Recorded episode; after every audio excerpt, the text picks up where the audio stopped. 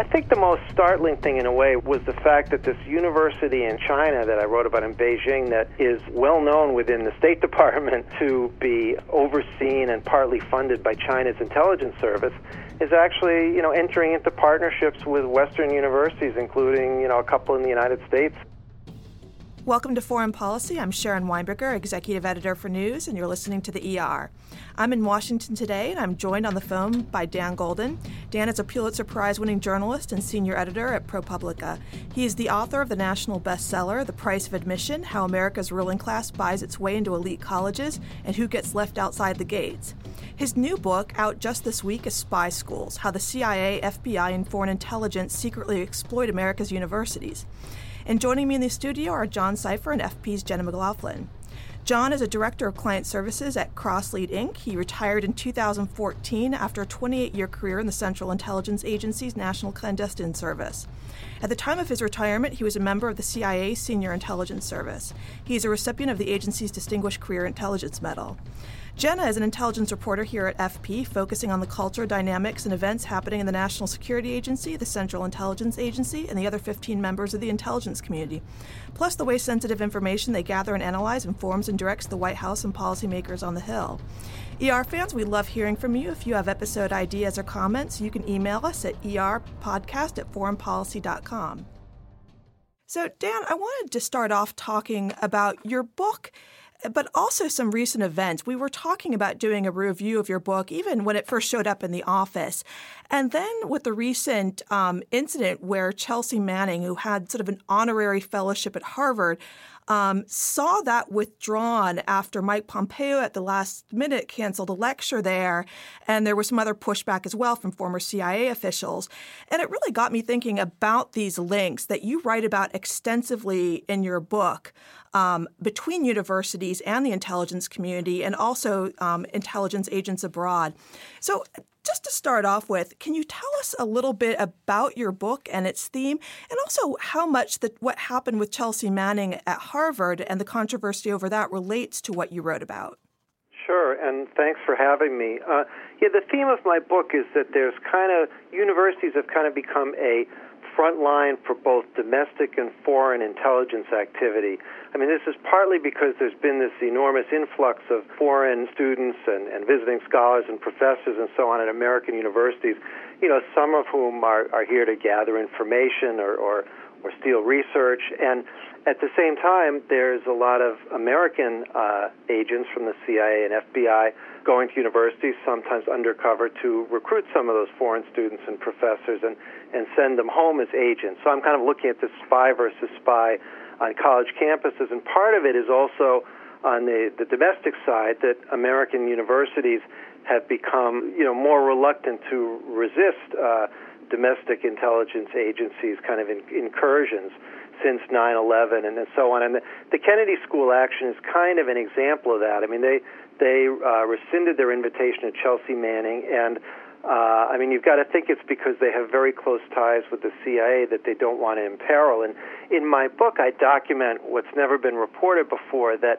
in the Kennedy School's mid career program, in particular, where there's a lot of uh, foreign uh, uh, business people, politicians, military people enrolled, um, there's also been over, uh, you know, in recent decades, uh, stretching back as far as the 70s and 80s, there's been uh, CIA officers enrolled undercover in these uh, uh, in this in this program, and they're they're told not to re- recruit, but uh, certainly there's there's no barrier on them becoming friendly with these foreign cl- classmates, and they the cover they use the same one they usually use overseas, say as a State Department diplomat, and so.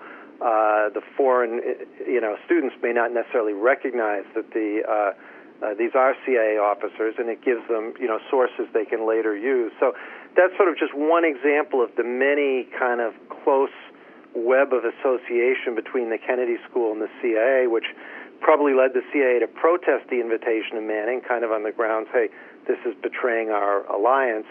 And ultimately, I think resulted in pressure on the Kennedy School to to uh, revoke the invitation.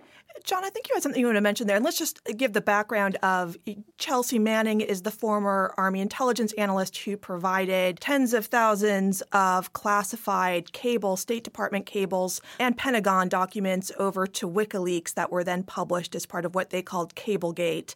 And you know, the the fellowship she had was an honorary one, um, but there were certainly people who felt that it was you know that that her sort of imperiled the standing of that it was not deserving of sort of Harvard's fellowship. John, did you want to, you had something you wanted to say on that? Yeah, Daniel, thanks for that. Uh, I just wanted to comment a little bit on the, the Harvard issue. In some ways, I don't find that that surprising. Just like every other agency and Defense Department and others, senior executives often go to get master's degrees or continue education. And the fact that some CIA officers in the clandestine service who are undercover do that as well, they have to maintain their cover when they uh, join these uh, programs because then they can't go back overseas and work in the, the place where they were before. And in those cases, oftentimes uh, that officer will deal with the senior people in the administration to let them know that, hey, just want you to know that I am CIA officer, but I need to maintain my cover so that I can continue my career. And uh, places like Harvard and others are, are supportive of that. But as you mentioned, there are strong rules about it not being used to recruit people there. You're right to say that developing personal relationships are something that you know, could be taken advantage of later. But the purpose of those programs is to give people, you know, uh, executive education, just like in, in all of our departments in government. Yeah, I mean that's a very good point. I mean, I would point out in my I, uh, in my book I, I note that Princeton, which has a similar mid-career program, doesn't al- allow uh, undercover officers, and you know the issue is is uh, is is kind of the uh, integrity and the transparency of the educational experience. You know, in, in a mid-career program, the idea is for the students to be able to share their experiences candidly, and for people from you know different countries to get get to know each other. And so, if you've got a few students in the in the class who can't be candid about their experience, and their classmates and their professors don't know where they really work, it can be awkward. You know, and it also just sort of more generally says something about you know, the independence of academia, you know, do you see it as kind of an arm of government or do you see it as kind of a separate uh, institution? I mean, partly it reflects kind of the broader issue of globalization versus kind of nationalism, which we've seen with, you know, Brexit and, and also and, and the Trump campaign and all sorts of other things, which is, you know, the intelligence agencies are obviously instruments of particular governments. And in, in a program like Harvard's, it's not just you know CIA uh, officers who are undercover. There's probably some foreign officers too, all all seeking their particular government's agendas. And at the same time, academia is kind of the ultimate global institution, right? They they want to uh, sort of maintain their sort of credibility internationally. They want to partner with other places. They want to bring in the best minds, regardless of what country they're from. So what I see in, is kind of you know, the kind of uh, globalization and nationalism, kind of a case study of how they're, you know, running into each other in these universities. Well, let me ask a question, Dan. So, the one of the things that you talk about in your book is how much things change. I mean, there was the Vietnam War period where there was this real break between academia and the military and intelligence community, um, which started to repair itself. And then you talk about how after 9 11, there was really this sort of sense of patriotism, which drew them back closer together again. So, something like the the, Chelsea Manning revoking an honorary fellowship under pressure from the CIA. Do you think that would have happened? I mean, I realize you wouldn't have the same event, but would something similar have happened 20 years ago? Well, it's hard to put an exact year on it, but I think that it would have been less likely to happen back certainly in the era when I was growing up in the sort of Vietnam and, and Watergate era. You know, I mean, there wouldn't have been as many ties with the intelligence community that would have been then jeopardized by an invitation like that, and there would have been, you would have seen more resistance. And if a place like Harvard had rescinded the invitation back then, I think there would have been more protest and upheaval about it on campus. I mean, you know, Harvard is interesting because in the 70s they were the place that uh, imposed very, you know, strict guidelines about domestic intelligence exactly. activity on campus. Uh, as I kind of go through, you know, they they basically said we've got a problem here with intelligence agencies undercover recruiting of foreign students, and they put in rules against it, and uh, they also put in rules against professors acting as intelligence officers, and uh, but they no other you know not many other universities followed their lead for various reasons, and so there are not strong policies in place kind of nationally, and now in more recent years, Harvard and other schools, as I say, have they, they've become more dependent on probably funding from the military and the intelligence community. There's there's more classified research going on at universities, and so they've got financial reasons and they've got you know patriotism type reasons and shifting public mood reasons, all of which lead them to be afraid to kind of you know buck the government.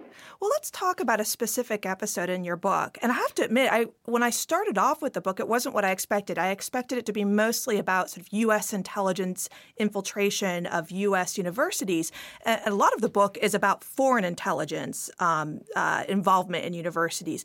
And you have the story um, from Duke University about metamaterials. I've come at this mostly from the attitude of professors complaining to me in the past about restrictions on them through the international traffic and arms regulations that they aren't able to work with Iranian graduate students or Chinese graduate students. But you really illustrate a case where it looks like, from the way you describe it, a Chinese graduate student was able to manipulate the situation to take a lot of research back to China. Can you tell us a little bit about that chapter? Yeah, I'd be glad to. And you know, you're right. My I try to deal with both approaches. So half the book is about foreign intelligence at uh, American universities and, and academic conferences, and the other, second half is about domestic intelligence. So, you know, I have a nice uh, blurb from John le Carre on it, calling it uh, timely and shocking, and I'd, I, I think maybe that's because that was his perspective in his novels that made them so compelling. You know, both the English intelligence and the KGB were kind of manipulative, and and so that's what I'm trying to kind of show in my look at American universities, only only from real life. And this case involved a graduate student from China who was working on research at Duke under a renowned professor on metamaterials and invisibility, essentially trying to build an invisi- invisibility cloak. And they succeeded in building a cloak that was invisible to some waves, though, though not to the human eye, and wasn't restricted research, so it wouldn't come under ITAR, but yet it was quite sensitive, and it was funded by the military.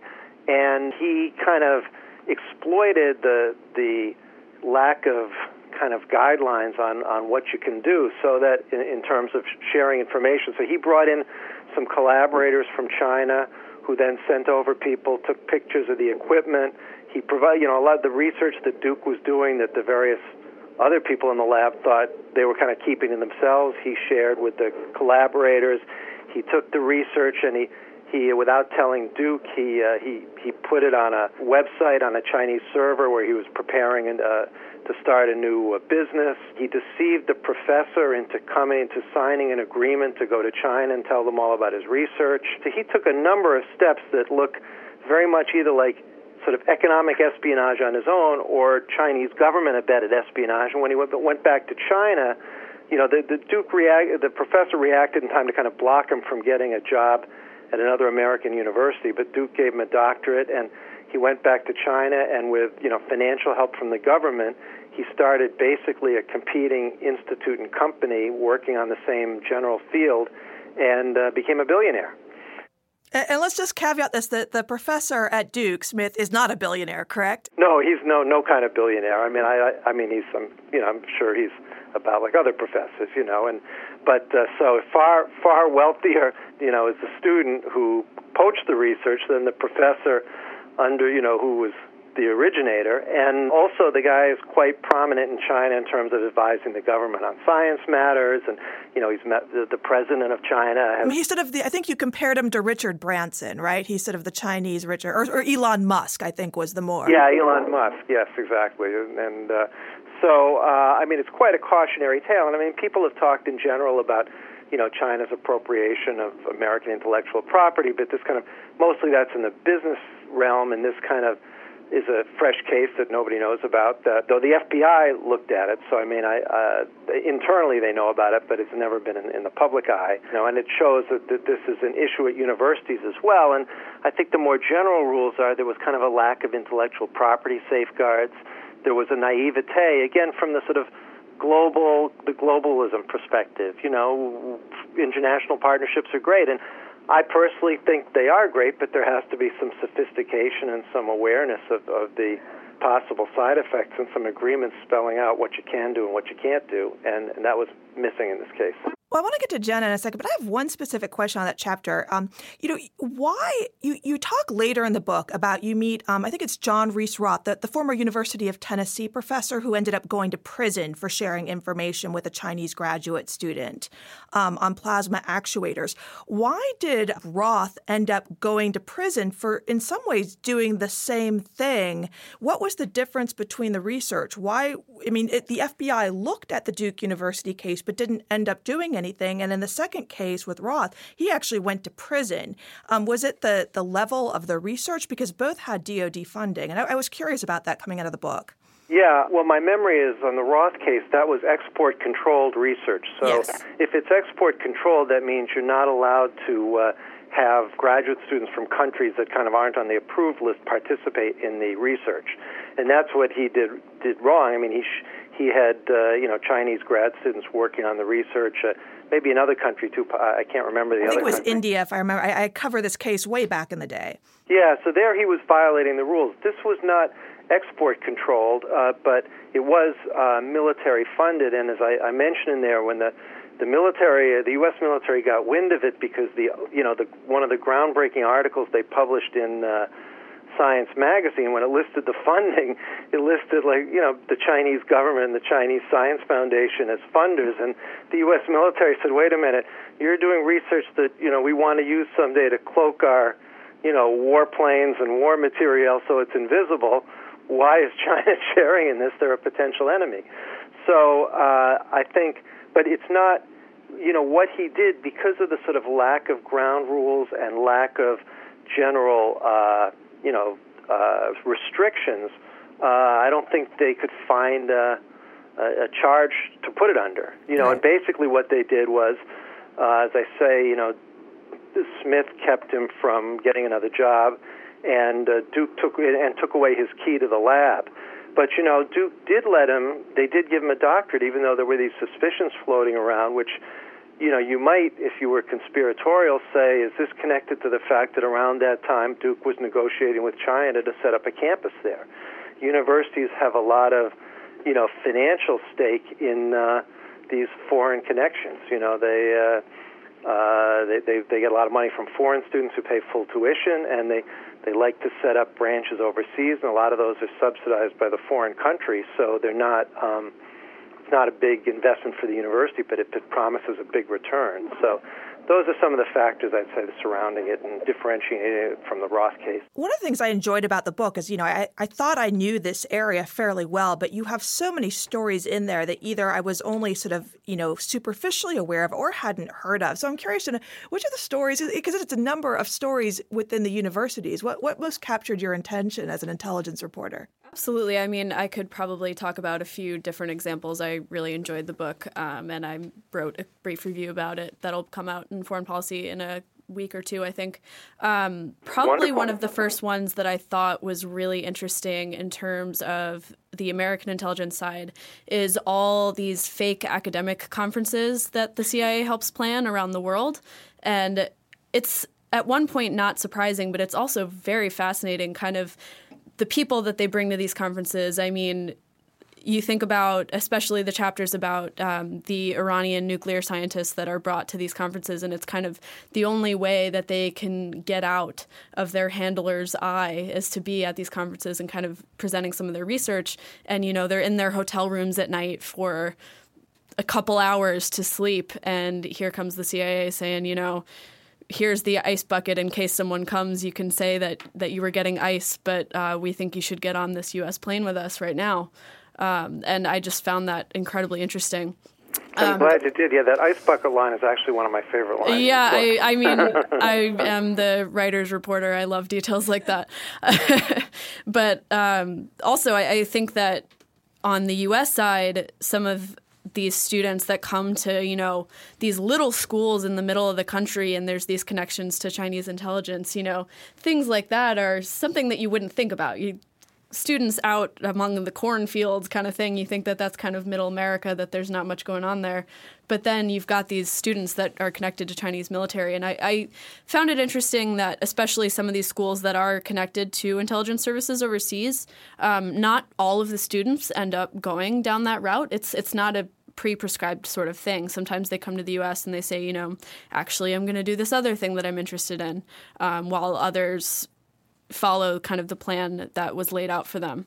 Um, so I, I, felt like that interwoven factor of that was really fascinating and not something you think about, especially as a college student. You know, you're sitting in class, you're not thinking about your friend who's Iranian who's doing research over there, and you, are not thinking about how maybe she's had conversations with people that work in intelligence um, until you kind of think and say, hey, actually, that, that kind of makes sense.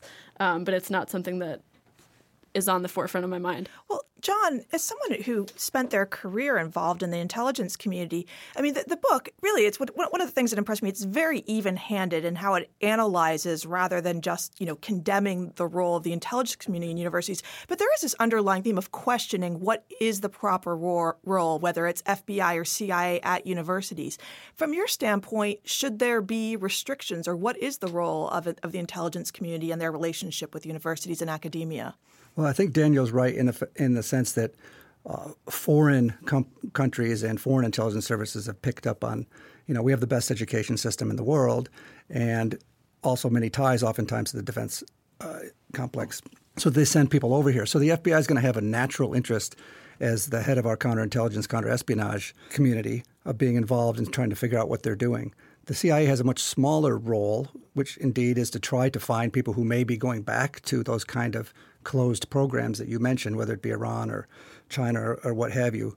Um, but but the rules are very different for the two of them. The FBI have a much wider uh, amount of things that they can do to either contact professors, contact students, go onto campus. The CIA has a very st- strict sort of legal guidelines about about what can be done. It has, obviously has a much smaller footprint in the United States, often working with the FBI in this case.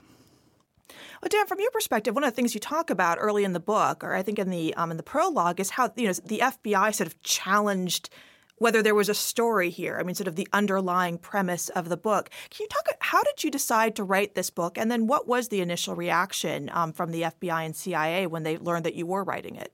Well, uh, it's a good question. I mean, I had a lot of luck with the reporting, and uh, it basically originated with a story that I was working on for uh, Bloomberg News, where I was working at the time about a professor at the uh, University of South Florida who um, was born in China, and his, his his name was Dajin Peng. And for various reasons, the FBI was keeping an eye on him. He was running something called a Confucius Institute, which is a China-funded institute at you know on U.S. soil. There was one at South Florida. It's like a hundred in the U.S. And um, that the FBI suspected of being, you know, kind of a haven for spies. And so they suspected this professor at South Florida, and then he got into trouble for uh, sort of financial irregularities, expense account finagling, things like that.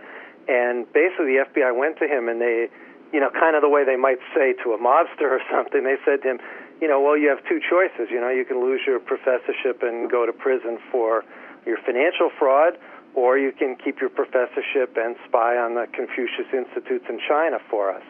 And so I did that piece for Bloomberg, and then, uh, you know, as I was doing that piece and I was talking to people, they, I'd say, well, is this unusual? And I'd expect them to say, oh, I never heard of anything like this. But people in the intelligence field started saying to me, well, you know, this isn't the worst thing we've ever seen, or this is pretty typical, or, or you know, there's a lot of events like this, and I'm like, whoa. You know, the FBI, of course, was not uh, eager; they they were not very cooperative with that piece. And then one of the techniques I'd used uh, in the in that reporting that story was I had used a public information request, you know, what we would say FOIA, University of South Florida, which is a public school, for all its, for communications with the FBI.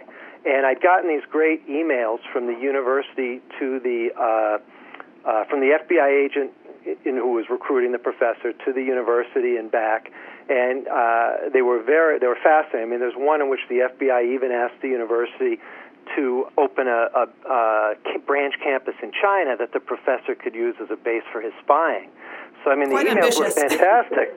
So when I decided to work on the book, I decided to use the same technique with a dozen other, 15 other public universities around the country.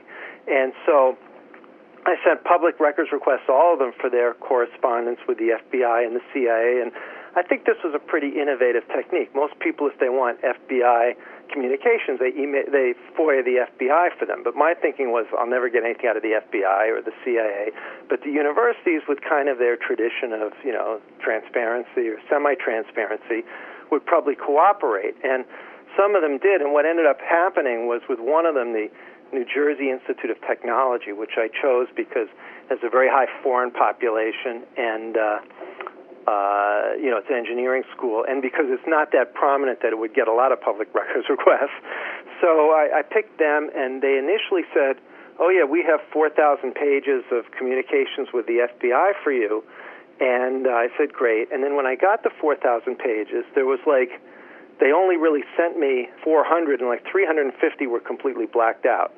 So there was very little there, and I so. Um, I hired the Reporters Committee for Freedom of the Press in Washington, you know, to represent me to kind of sue them or send them a letter to figure out what was going on. And their basic response was, we were going to give you these pages, and it later turned out to be 6,000 pages, but the FBI told us not to. And they said in court documents that they had sent, that the FBI had sent eight agents to campus to go through all the pages and figure out what they could show me and what they couldn't show me. So uh, suffice it, that ended up ultimately in federal court, and it settled with the FBI handing over most of the documents. But, you know, the FBI maintains the legal position that any email they send or any communication they send still belongs to them, not the recipient, which is kind of a bizarre position. I mean, if you send in, you know, I send you an email, it's now yours. But so they took that position, and I think they settled to avoid having it, you know, like rejected legally. Yeah, a legal precedent.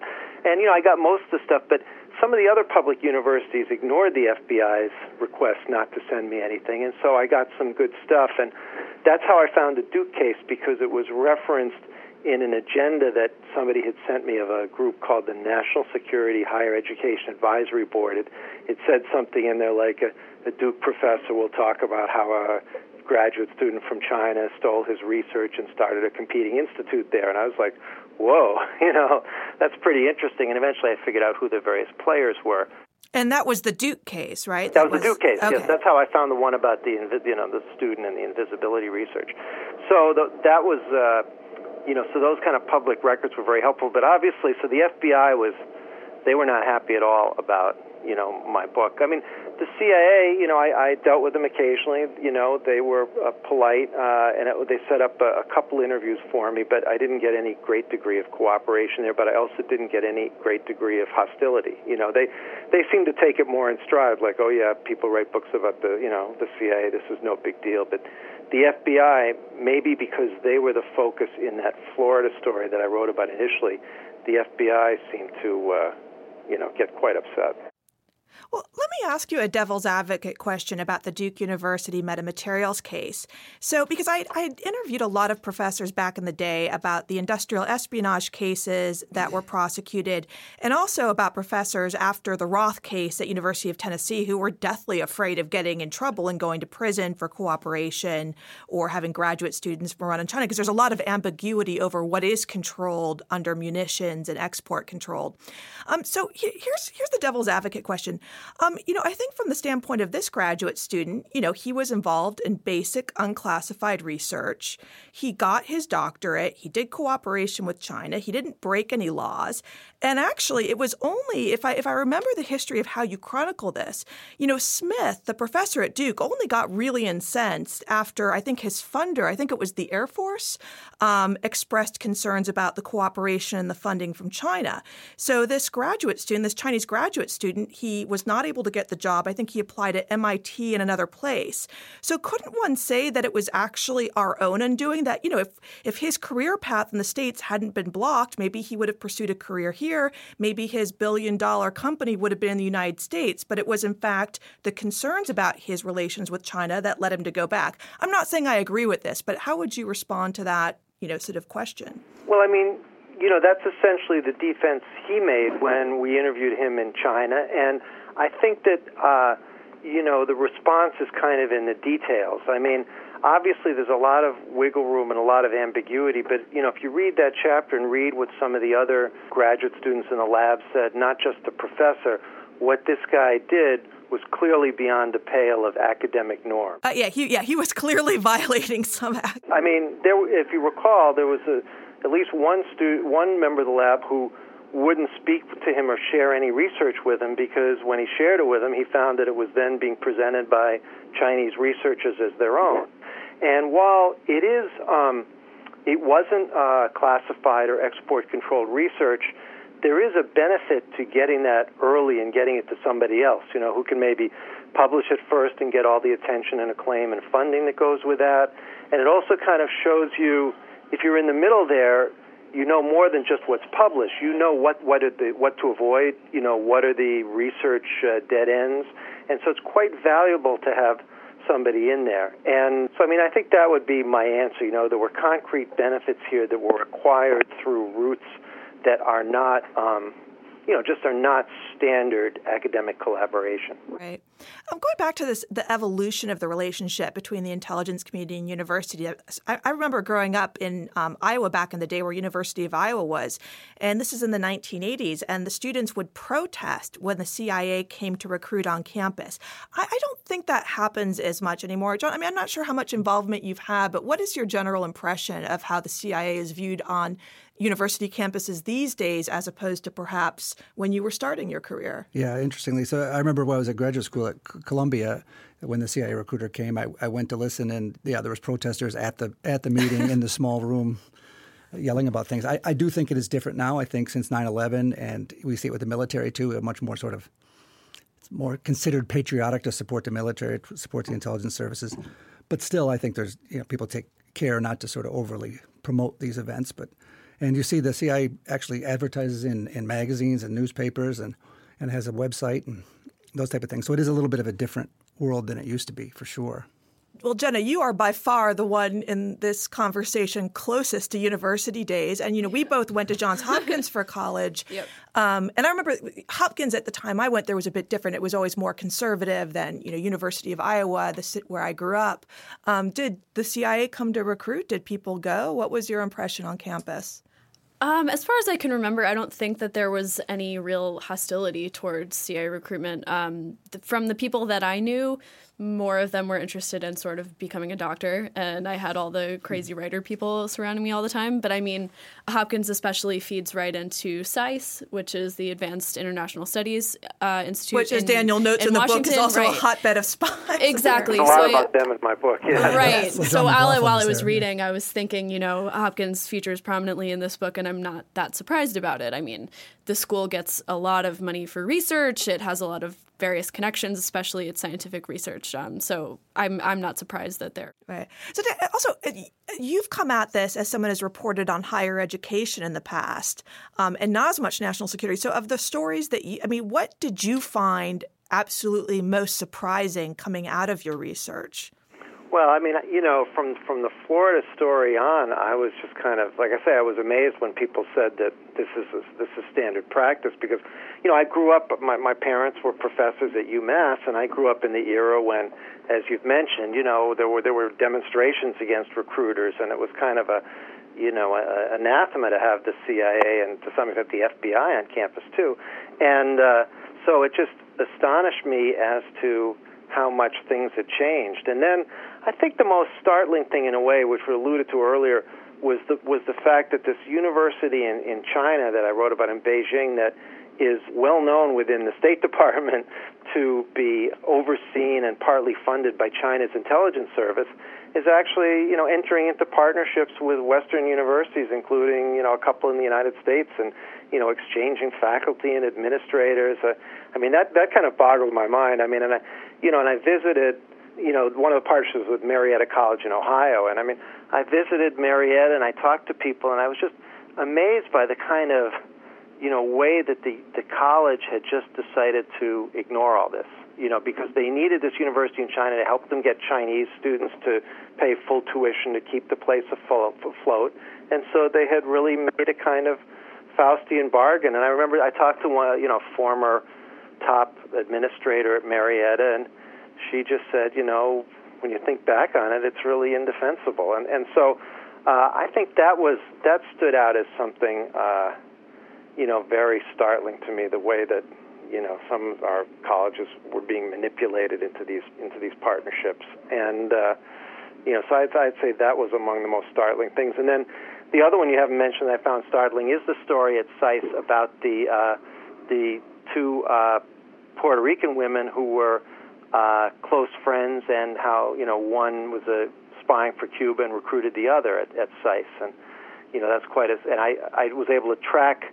You know, one of them's well known. The one who was recruited, Ana Belén Montes, was, was well known and was, you know, sentenced to 25 years in prison. She, uh, you know, she she became a top Cuba analyst at the DIA. But the other, uh, Maria uh, Marta Velasquez, uh, not much has been written about, and I was able to kind of track her down to Sweden, where she's teaching public high school, and you know she's under indictment here, but there's no extradition, and uh, you know so that that was uh, that was a pretty amazing story to me too, and it opened up a whole new world for me because I didn't really, you know, her father was a prominent judge and law professor in Puerto Rico, and and I didn't really realize that that Puerto Rico and Cuba had this kind of affinity, and and you know so that was a whole new world to me just in terms of. Uh, you know, an area of the world I don't know much about. You come away towards the end of the book and you write as Americans and foreign agents converge on campus, university administrators avert their gazes, making no complaints and taking no precautions. They don't want to appear unpatriotic or alienate research funders by pushing back against U.S. intelligence. Um, but you know what? What do you think coming out of this um, should be the proper relationship between academia and the intelligence community? Well, my feeling is I don't have uh, much of a problem with the kind of overt recruiting that we've discussed. I mean, I think that, you know, if the CIA advertises itself as the CIA or the FBI does so as the FBI and, and wants to recruit college students and they want to work for them, that's fine.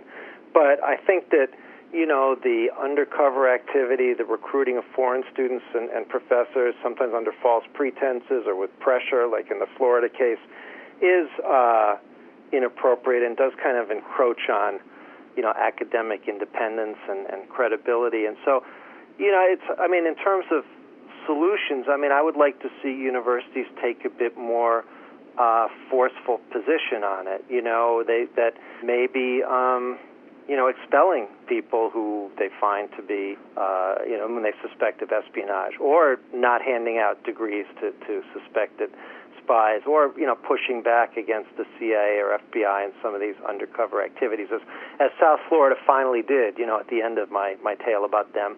I mean I kind of I introduced this phrase in my conclusion called no spy zone but I do think you know it would be nice if uh, I mean I think universities are very valuable institutions and what they do is kind of you know advance the world forward through learning and research and education and and global connections and so you know, I think it would be better if they weren't tarnished in this way. And if, you know, I mean, the, the dreamer in me would say if there could possibly be some kind of international treaty declaring them off limits or setting some kind of restrictions or guidelines. I mean, that would be a great thing, in my opinion. And what about on the flip side, on the on the foreign students who are either um, taking proprietary technology or possibly export control technology or just technology that would be useful in the United States, um, or those who are coming as agents of their intelligence agencies. What is the answer? Is there an answer there?